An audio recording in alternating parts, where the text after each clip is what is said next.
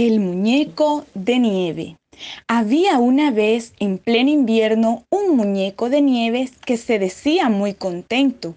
Oh, con este frío mi cuerpo parece alegrarse, el viento helado me hace bien, mientras que a los niños les molesta y produce escalofríos. Parecía un muñeco indestructible, lanzando simpáticas miradas a través de sus negros y brillantes ojos. Aquel día, cuando se escondió el sol y en su lugar apareció la luna, el muñeco de nieve exclamó: «¡Vaya!», y creyendo que era el sol que se mostraba de nuevo, agregó: «Ahora vuelve a estar del otro lado, va. A mí qué me importa, mientras siga iluminándome para poder ver todo lo que ocurre a mi alrededor. Ah, si pudiera moverme como esos niños que me crearon, pero pobre de mí, no puedo dar ni un paso». Entonces se oyeron unos ladridos. ¡Wow! ¡Wow! ¡Wow! El perro de la casa cercana al muñeco había escuchado las palabras de este y reprochándole le dijo: «Ignorante, no tienes experiencia de nada. ¿Es que ves ahí arriba? Es la luna. Lo que vistes antes era el sol. Son cosas distintas. Pero cuidado, porque mañana habrá cambios importantes». Sin comprender el muñeco de nieve, preguntó: «¿Qué pasará mañana? ¿Cambiará el tiempo? Lo sé porque el dolor que siento en la pata izquierda me lo anuncia. No falla nunca, no lo dudes». «No comprendo lo que me está diciendo», pensó el muñeco de nieve, «pero presiento que me anuncia algo bueno. Lo único que veo es el sol. No me tiene mucha simpatía. ¿Por qué será? Yo no he hecho nada malo». El perro se fue sin decir nada. A la mañana siguiente, una densa niebla lo envolvió todo. El tiempo había cambiado. Poco después empezó a soplar el viento helado y el frío aumentó. Pero pronto salió el sol y un paisaje maravilloso rodeó al muñeco de nieve. Brillaba todo y la naturaleza vestía de escarcha. Parecía un bosque blanco. El muñeco de nieve permanecía en su lugar cuando el perro se le acercó diciéndole: «¿Viste? Te lo dije. Hoy el tiempo iba a cambiar». «El frío es lo mejor del mundo», suspiró el blanco muñeco. «Anda, cuéntame de lo que tú sabes. Pareces un perro con experiencia». «¡Wow! ¡Wow! ¡Wow! ¿Cómo añoro una estufa?», se quejó el perro. «¿Una estufa? ¿Qué es eso?». «Mira, cuando yo era un cachorro, se me permitía estar dentro de la casa, incluso sobre las faldas de mi ama. Pero fui creciendo y parece que empecé a estorbar a todos en casa. Fue entonces cuando me echaron al jardín. Yo no pude acurrucarme más al lado de la estufa en el invierno. ¿Cómo la recuerdo? ¡Wow! ¡Wow! ¡Wow! En invierno la estufa es la vida». «¿Cómo es una estufa?», preguntó el curioso muñeco de nieve. «¿Se parece a mí?».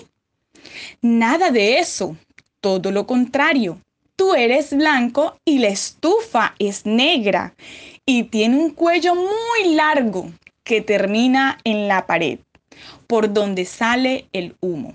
Siempre tiene hambre y traga tanto carbón como fuego echa por su boca. Ah, si uno se pone cerca de ella, se siente agradable calorcito». El muñeco de nieve sintió algo vago e indefinible, pero era un sentimiento que todo el mundo conoce muy bien. Aunque no sea muñeco de nieve como él, el perro siguió contándole su historia, pero el blanco muñeco ya no le oía. Miraba pensativo y silencioso hacia el horizonte, intentando imaginar aquella estufa de pie, elegante, tan alta como él, lanzando un aire tibio y agradable que bien debía estarse a su lado. «Siento una cosa muy rara dentro de mí», dijo. «Si pudiera llegar hasta la estufa, estoy seguro de que mi deseo se podría cumplir. Deseo con toda mi alma poder descansar junto a ella». «No podrás.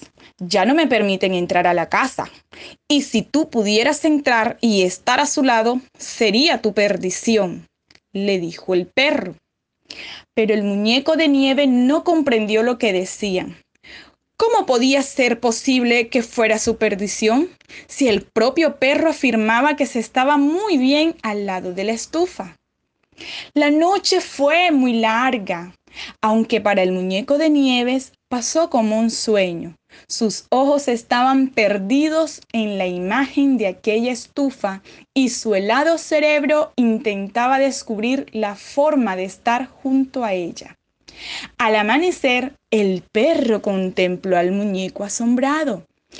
«No te entiendo, amigo. ¿Cuál muñeco como tú se sentiría feliz de permanecer helado y lejos de la tibieza del fuego que lanza una estufa? Si te acercas a ellas, te derrites y es tu fin.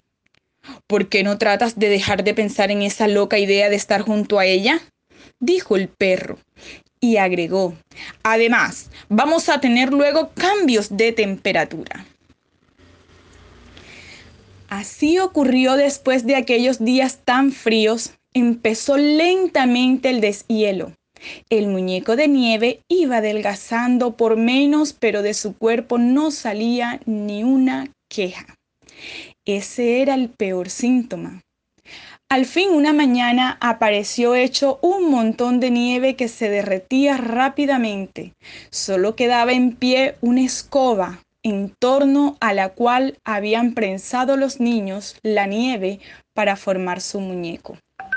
Y atada a la escoba había una paleta de hierro de las que se usan para avivar el fuego de las estufas a carbón.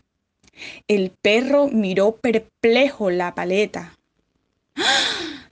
¿Será este el motivo por el cual el muñeco de nieve sentía tan extraña atracción por el fuego de la estufa?